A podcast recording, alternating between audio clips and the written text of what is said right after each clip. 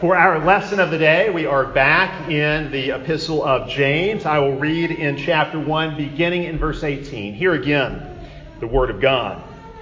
Of His own will, He brought us forth by the word of truth, that we might be a kind of first fruits of His creatures. So then, my beloved brethren, let every man be swift to hear, slow to speak, slow to wrath for the wrath of man does not produce the righteousness of God. Therefore, lay aside all filthiness and overflow of wickedness, and receive with meekness the implanted word, which is able to save your souls. But be doers of the word, and not hearers only, deceiving yourselves. For if anyone is a hearer of the word and not a doer, he is like a man observing his natural face in a mirror. For he observes himself, goes away, and immediately forgets what kind of man he was. But he who looks into the perfect law of liberty and continues in it, and is not a forgetful hearer, but a doer of the work, this one will be blessed in what he does. If anyone among you thinks he is religious and does not bridle his tongue, but deceives his own heart, this one's religion is useless.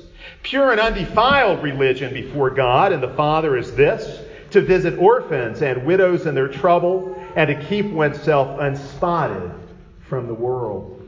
This is the word of the Lord. Let's pray together. Father, we do give you praise and thanks for your word. And we ask that you would speak to us now, that you might speak with power, that we would not only hear your word, but be transformed more and more into doers of the Word.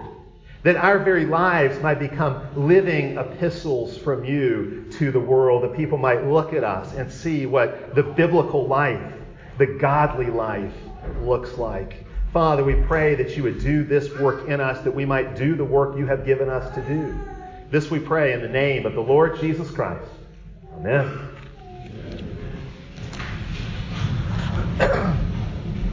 After World War I, the Paris Peace Conference was held in 1919. It's where the Versailles Treaty uh, was eventually signed. And uh, at the Paris Peace Conference, the United States was represented by President Woodrow Wilson. Uh, Wilson was, uh, you could say, something of a liberal Christian, and I would say that his uh, liberalism was on display at the conference. He was actually a Presbyterian, the son of a Presbyterian minister. But like a lot of Presbyterians in the early part of the 20th century, he was a sort of modernist Christian. There can't really be such a thing truly, but that's kind of how he was a sort of progressive Christian trying to synthesize the Bible with uh, a, sort of modernist worldview. And that's interesting, a, a, biography of Wilson records how the president. Uh, made certain comments at the negotiating table in Paris that stunned the other statesmen present. Uh, they knew that Wilson was a Presbyterian, the son of a Presbyterian minister. Uh, at the table, Wilson said this He said, Organized religion has yet to devise practical solutions to the problems of the world. He said, Christ articulated an ideal, but he left no instruction in how to attain it.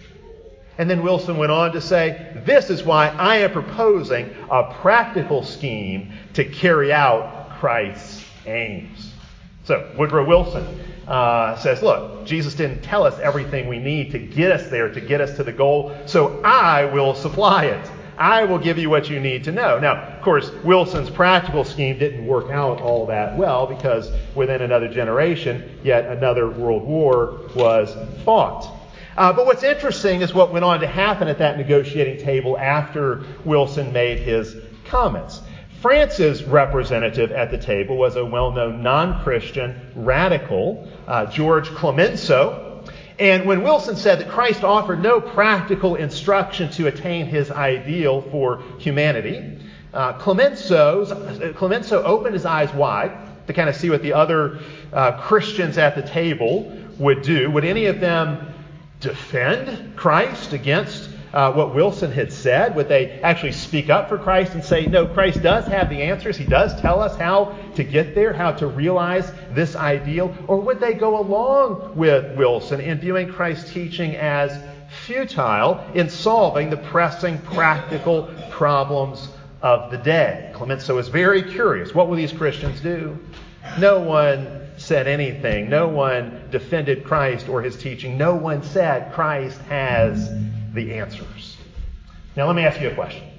If you had been at that negotiating table when Wilson made those remarks, what would you have said? Would you have said, hey, wait a second, Christ not only gave us an ideal vision of what human society should look like, but in His Word, He also gives us a way to get there. He gives us practical instructions that, if followed, can transform human relationships and human culture, that could bring about a harvest of righteousness and peace.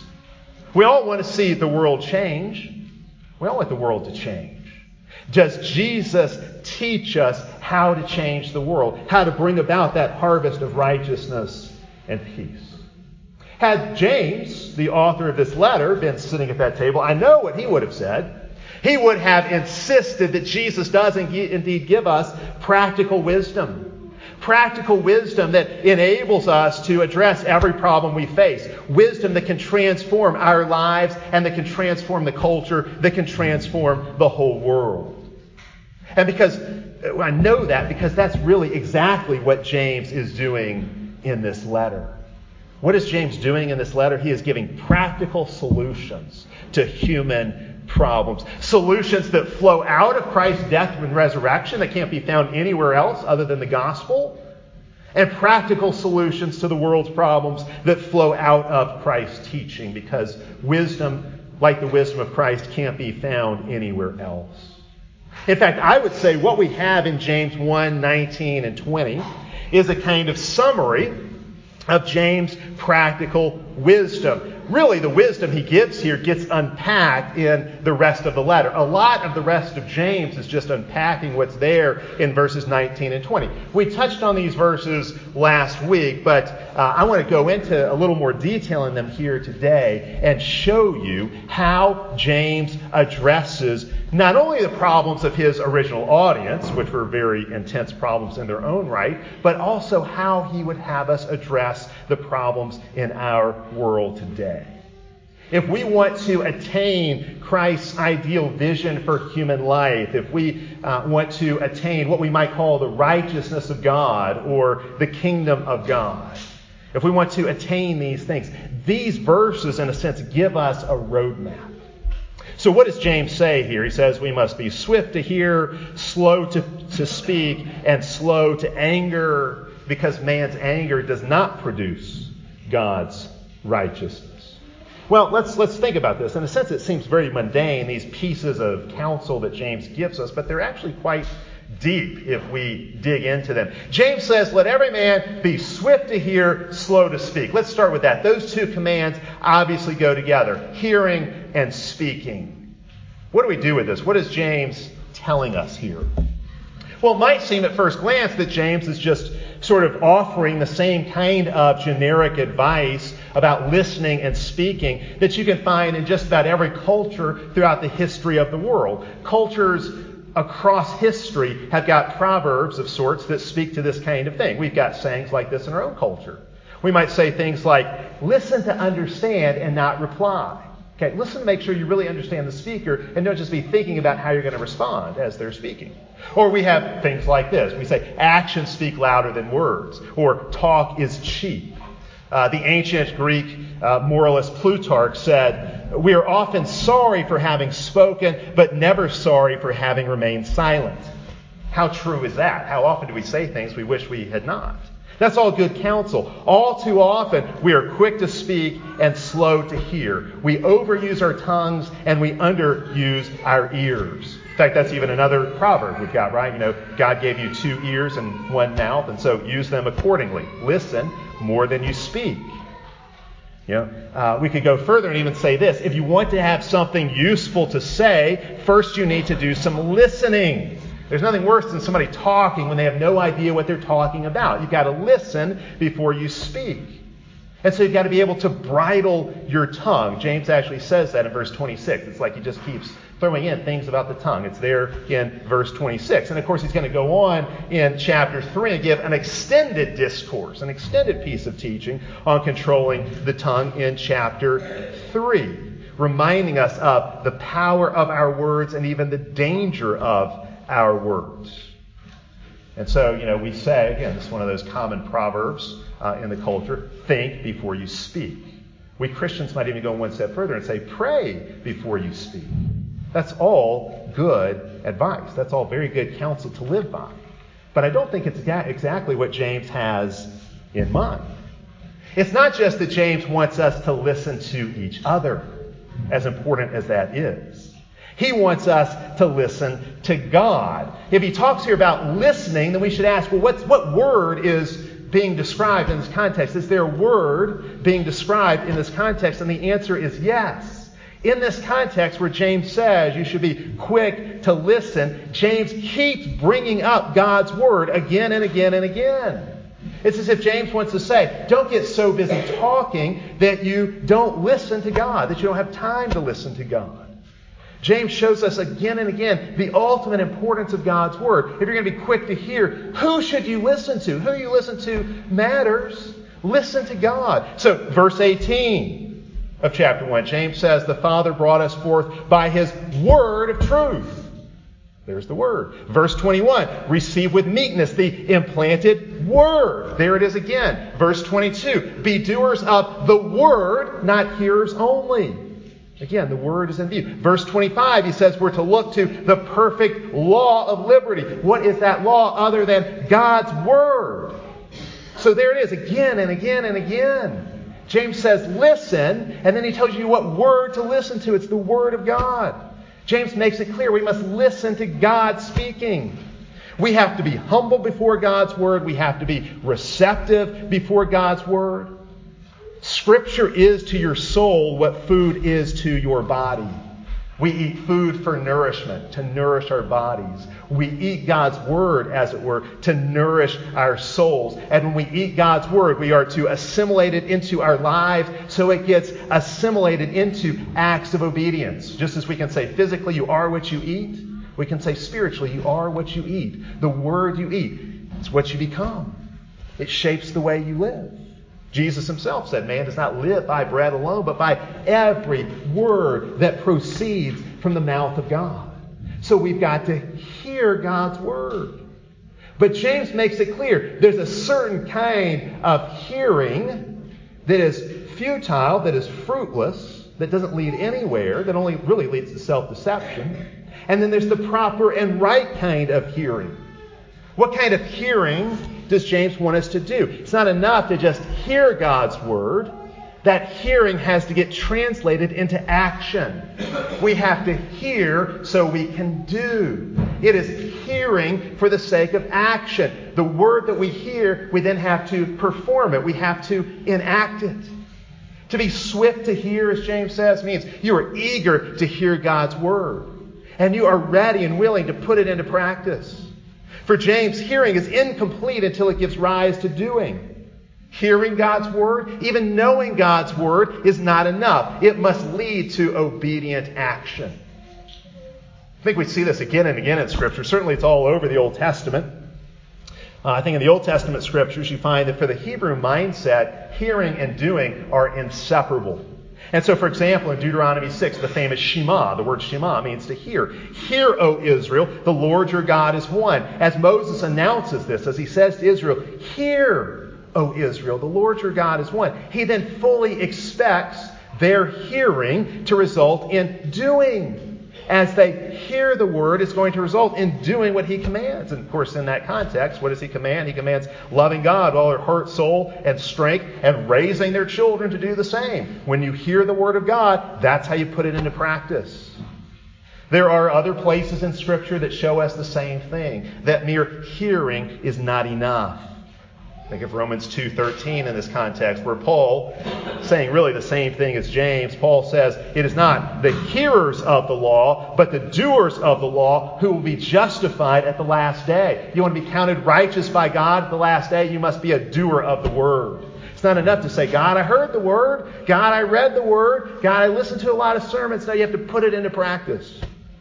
And of course, here we could also say James is echoing Jesus. Uh, there's so many places in the Sermon on the Mount that James is echoing here, but the one that I read for us this morning, Matthew 7, where Jesus says, Not everyone who says to me, Lord, Lord, will enter the kingdom, but he who does the will of my Father. It's doing the will of the Father. That's what counts. Not knowing these things, but doing these things. We must do what we hear. In other words, you have to submit your life to this book. Because this book comes from God. It is God's own speech, God's word to us. It carries God's authority. And so you have to submit your life to this book. You are not the boss of you, the Bible is the boss of you. That's what this means. If we listen to the Bible without doing, we're still really our own bosses. And James says we're actually self deceived. James is saying, look, your life should be an embodiment of the Bible, a kind of living Bible, a flesh and blood Bible, so people can read what God has to say by looking at your life. Your, your life should become an embodiment of the words you have heard from God. And so I want you to ask yourself a question What is your doing saying? What is your doing saying? Your actions have a sort of language all their own. What are they saying? Are your actions saying to the world, I am a child of God. I am a disciple of Jesus. I live according to his word? Are your actions saying, I am a doer of God's word? Are you putting flesh and blood on God's word in your life?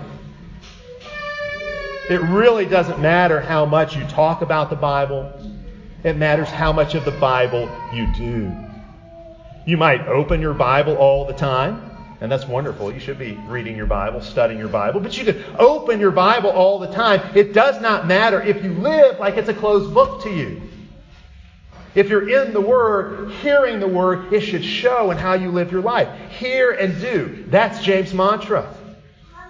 Push the Word of God out into every area of your life, into the very corners of your life. Obey the Word and apply the Word in every area of your life. Be like the disciples who heard the voice of Jesus and then followed him. Jesus said, My sheep hear my voice and follow. Not just hearing, but the following. You know, it's interesting. Christians have focused so much, especially in the 20th century and, and into uh, the 21st century. Christians have focused so much on what the Bible is, what kind of book it is.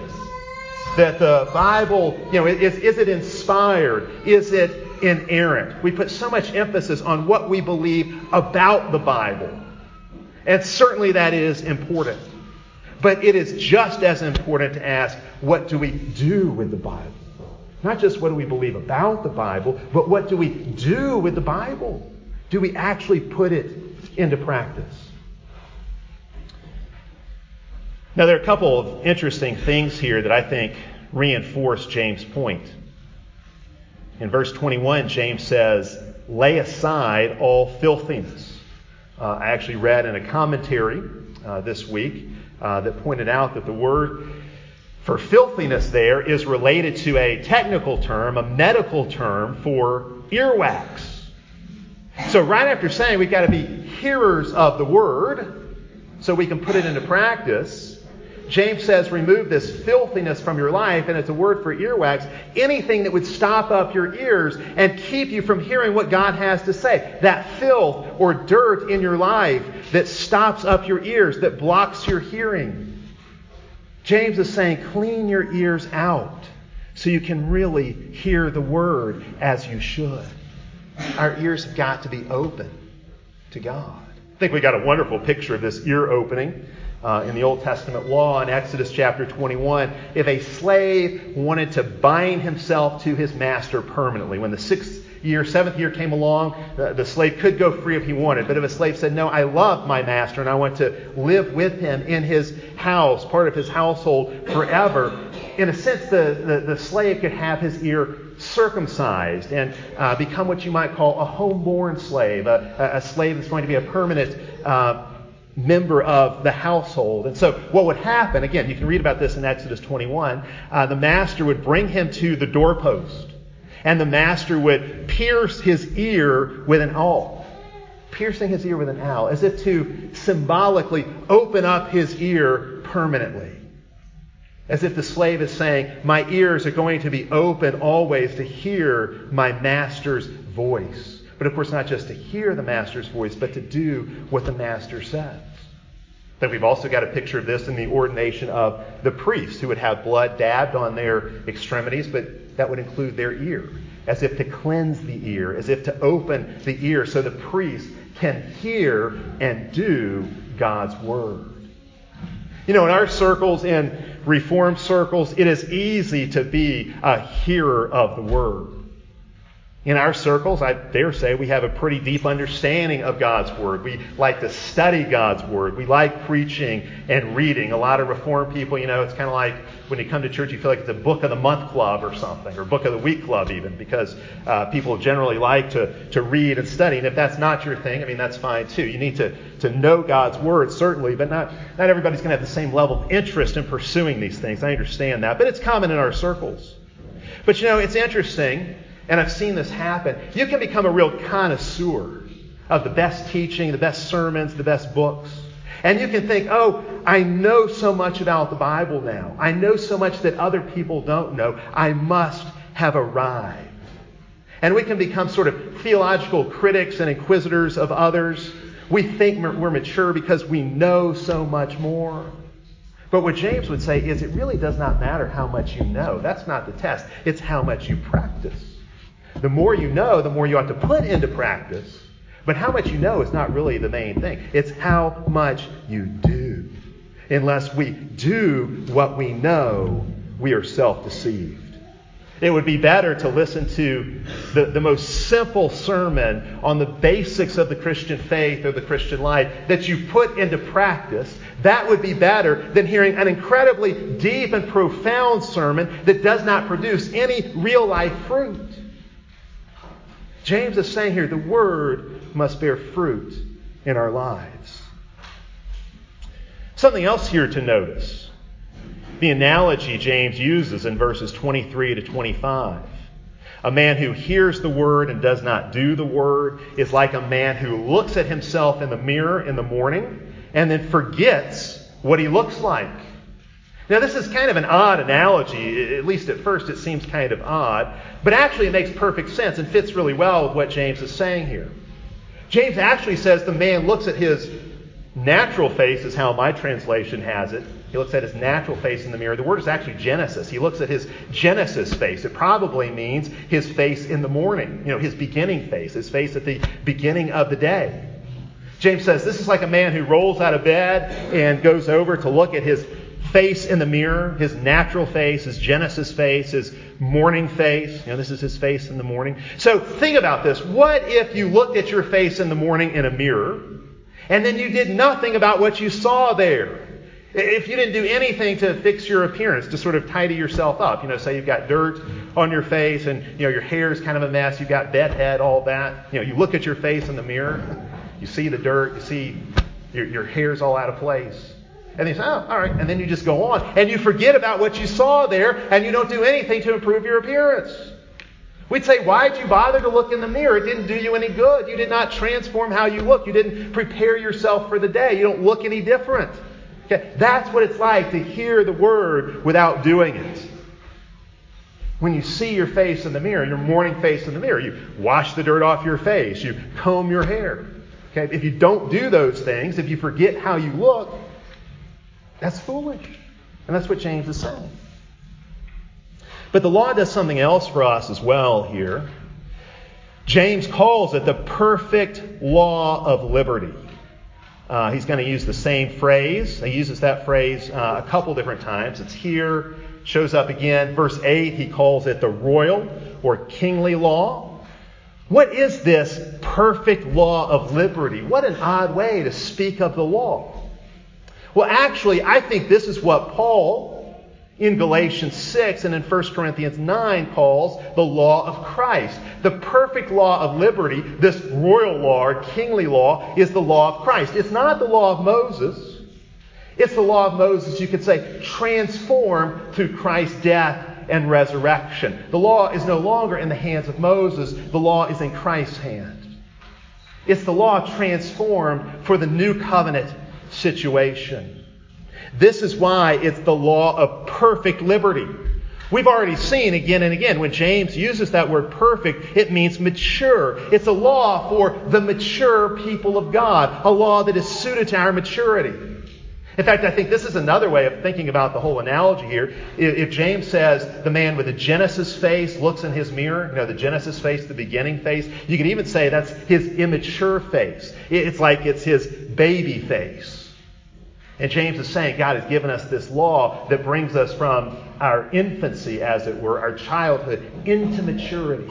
A law that can make us perfect if we'll live according to it. A law that will bring us to perfection. In Galatians 3 and 4, Paul uses a similar kind of analogy. He talks about how the law of Moses governed God's people in their childhood. Israel, before Jesus came, was the church in her infancy, in her youth. But now that Christ has come, we've graduated into maturity.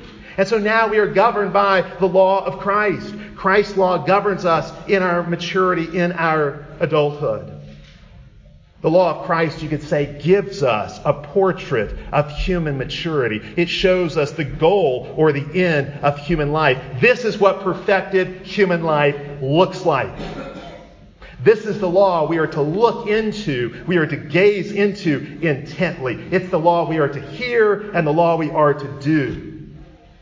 In keeping this law, there is freedom and maturity. In fact, I think that's another interesting thing here that he links law with freedom, law with liberty, the perfect law of liberty. We think of law and liberty as opposites, right? Liberty means no law. I get to do what I want.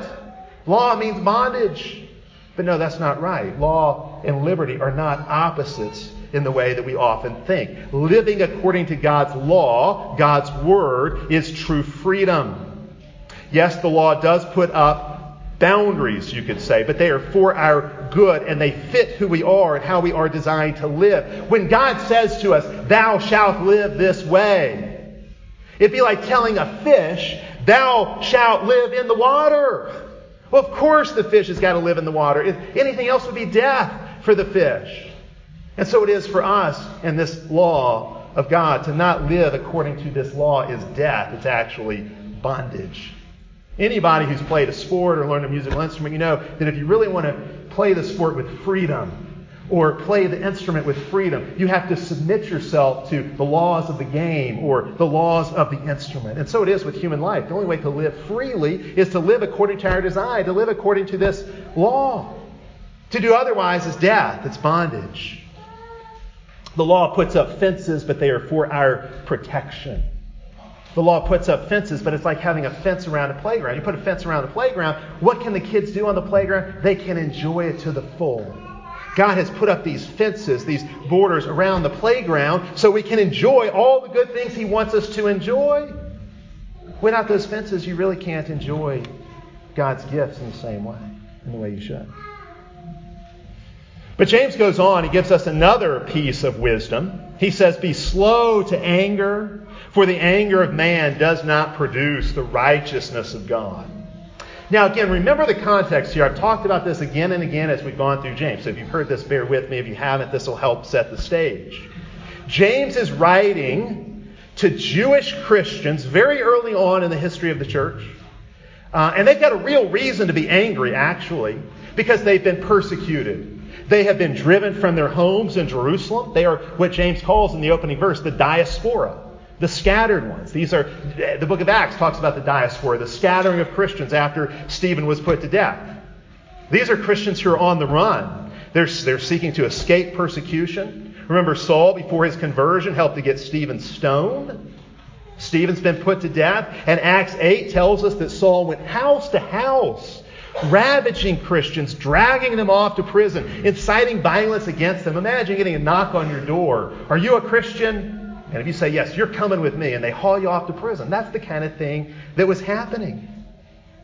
These Christians were being persecuted, and so these Christians were tempted to be angry. To be angry with their persecutors. They are thinking about revenge, about meeting violence with violence, returning violence with violence. If their countrymen, their fellow Jews, are attacking them, in anger, they are tempted to counterattack. You know, if you've been pushed, why not push back? That's the way to protect yourself, right? This is the context James is addressing. He's writing to Christians who have faced and are facing violent persecution and who are being threatened with even more losses. James has told them at the, the very beginning of the letter to count their trials joy. Why? Because they really are experiencing trials, horrible trials. He has spoken to them about their poverty because many of them have lost jobs and have become impoverished. In this very context, at the end of chapter 1, he tells them to care for orphans and widows in their trouble. Why? Likely because the persecution has killed a lot of heads of household. A lot of husbands and fathers have been dragged off to prison or maybe put to death. And so there are orphans and widows in the church's community who need to be cared for. Chapter 4, James describes their quarrels and fights that are leading to murder. That's not just a metaphor, it's real murder. Blood is being shed. James describes their bitter envy, their selfishness, their pride, all these things that are creating division and threatening more violence. James 3, James, uh, when he talks about the tongue, the real context there is he's speaking to teachers. He's telling teachers to be careful how they use their tongues because, as he says, the tongue can kindle a great forest fire. James does not want the teachers in the church to use their words to lead others to violent acts. He doesn't want a bunch of overheated rhetoric, inflaming passions in the church, driving people to, to violence. In short, James does not want Christians returning violence with violence, murder with murder, wrath with wrath. That is not the way of Jesus. As Jesus said in the Sermon on the Mount, his disciples should rejoice when they are persecuted. He didn't say retaliate when they're persecuted, he said rejoice. James does not want these beleaguered Christians to become like the zealots. You know, the, the, the, the zealots were those Jews who believed they could take up arms and bring in the kingdom by force. He does not want them to take the zealot option. Now, quick clarification here. Uh, to be sure, the Bible's not a pacifist book. Uh, there is such a thing as just violence. There is such a thing as just war. There is such a thing as righteous self defense. But what these Christians are contemplating, these Christians James is writing to, that, that's, that's not it. That's not, that's not what they're doing here. Not in this situation. They're just getting angry and wanting revenge. And even there, I need to make a qualification. James is not saying all anger is sinful. It is possible to have righteous anger, as Paul says in Ephesians 4, we read this morning. He says, Be angry and do not sin in your anger. We know Jesus got angry.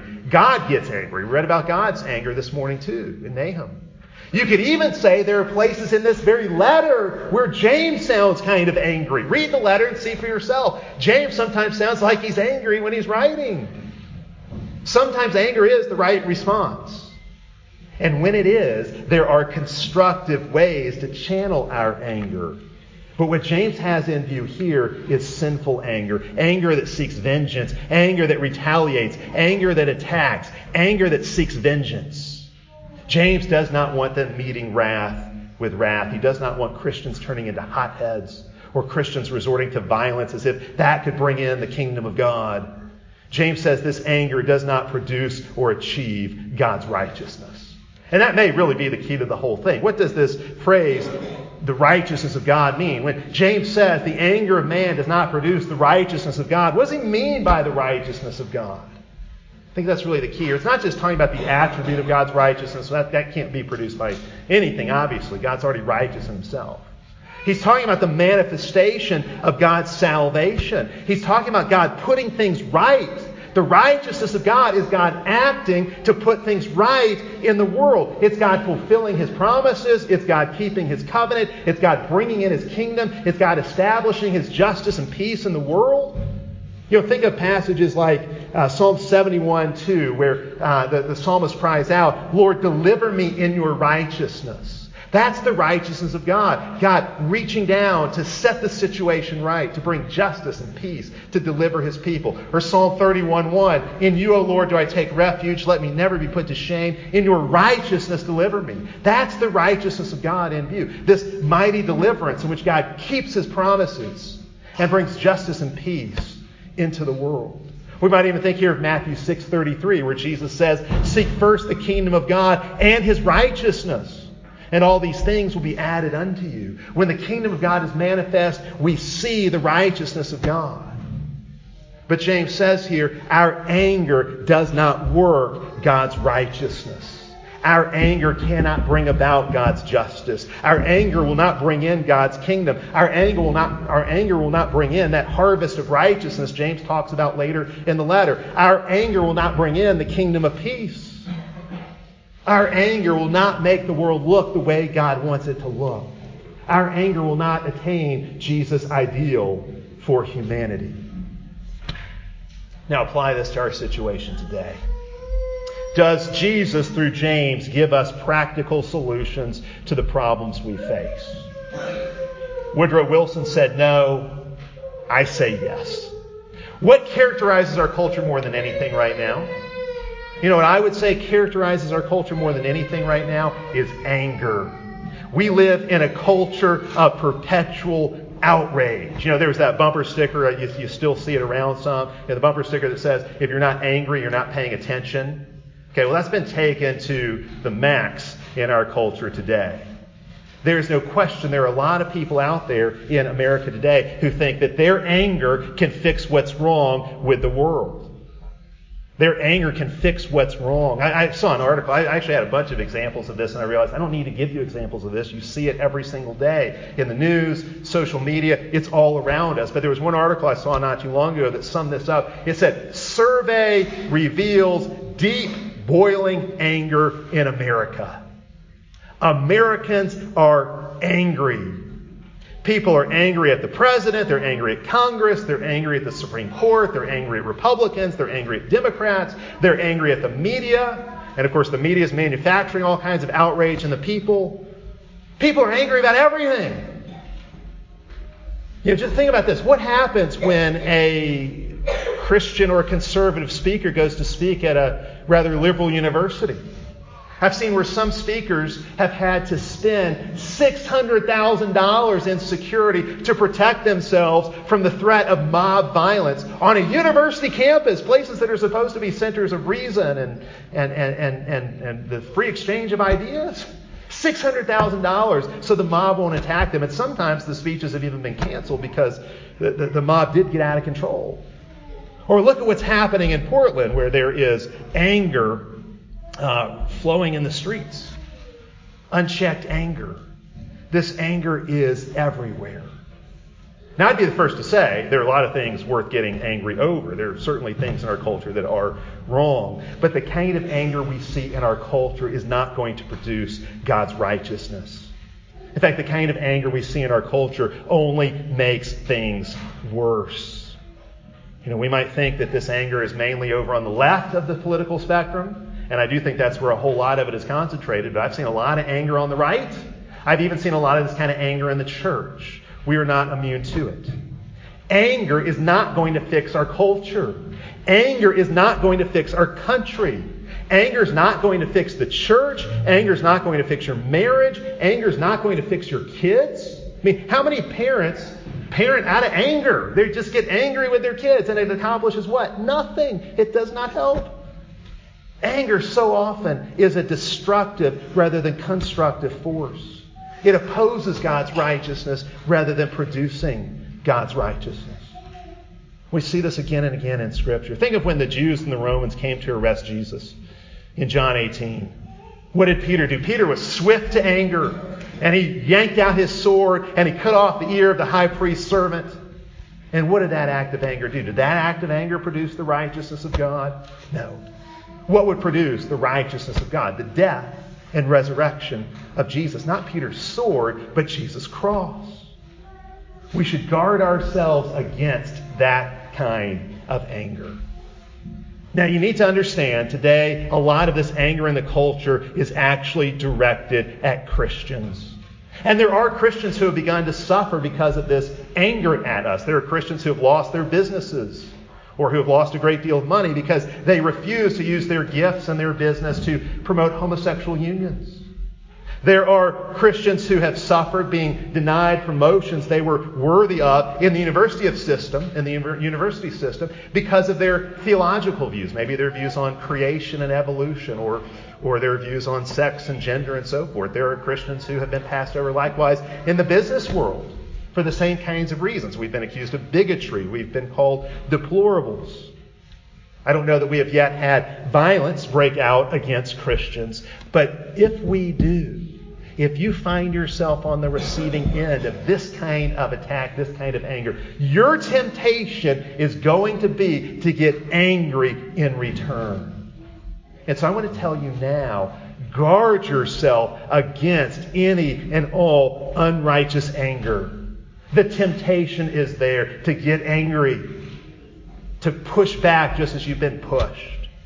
But James says that's not going to produce the righteousness of God. That's not going to bring in the kingdom. That's not going to advance God's purposes in the world. Don't think your anger can fix anything. James gives us a very practical way to deal with the problems in our world. What does James say? Be swift to listen and slow to speak. Be quick and eager to hear God's word. Receive God's word with open ears in humility, putting it into practice in your life. So you are not just a hearer, but a doer. And be slow to anger, because your anger does not accomplish God's righteous purposes. Don't give in to the politics of hate. When you are hated, don't hate in return. Love those who hate you. Bless your enemies. Pray for those who persecute you. What's going to manifest the righteousness of God in the world? What's going to bring in his kingdom of love and peace? What's going to change the world? It's hearing and doing the Word of God. Being slow to anger, slow to anger, and quick to love, quick to serve. We want to change the world. We want to see the world changed. World changing ambitions are wonderful, provided you're aiming to change the world not through your anger, but through doing the Word of God. Let's pray together. Father, we do give you thanks and praise for the Word you have implanted in us, the Word that is able to save our souls. Father, would we be not just hearers of your Word, but doers? Would your Word bear great fruit in our lives? A harvest of righteousness. And may this in turn change the world and bring transformation. Father, may we live in such a way that we advance your kingdom purposes, that your righteousness, your love, your wisdom, your mercy, your grace, your peace may be manifest in us and through us. This we pray in the name of the Lord Jesus Christ. Amen.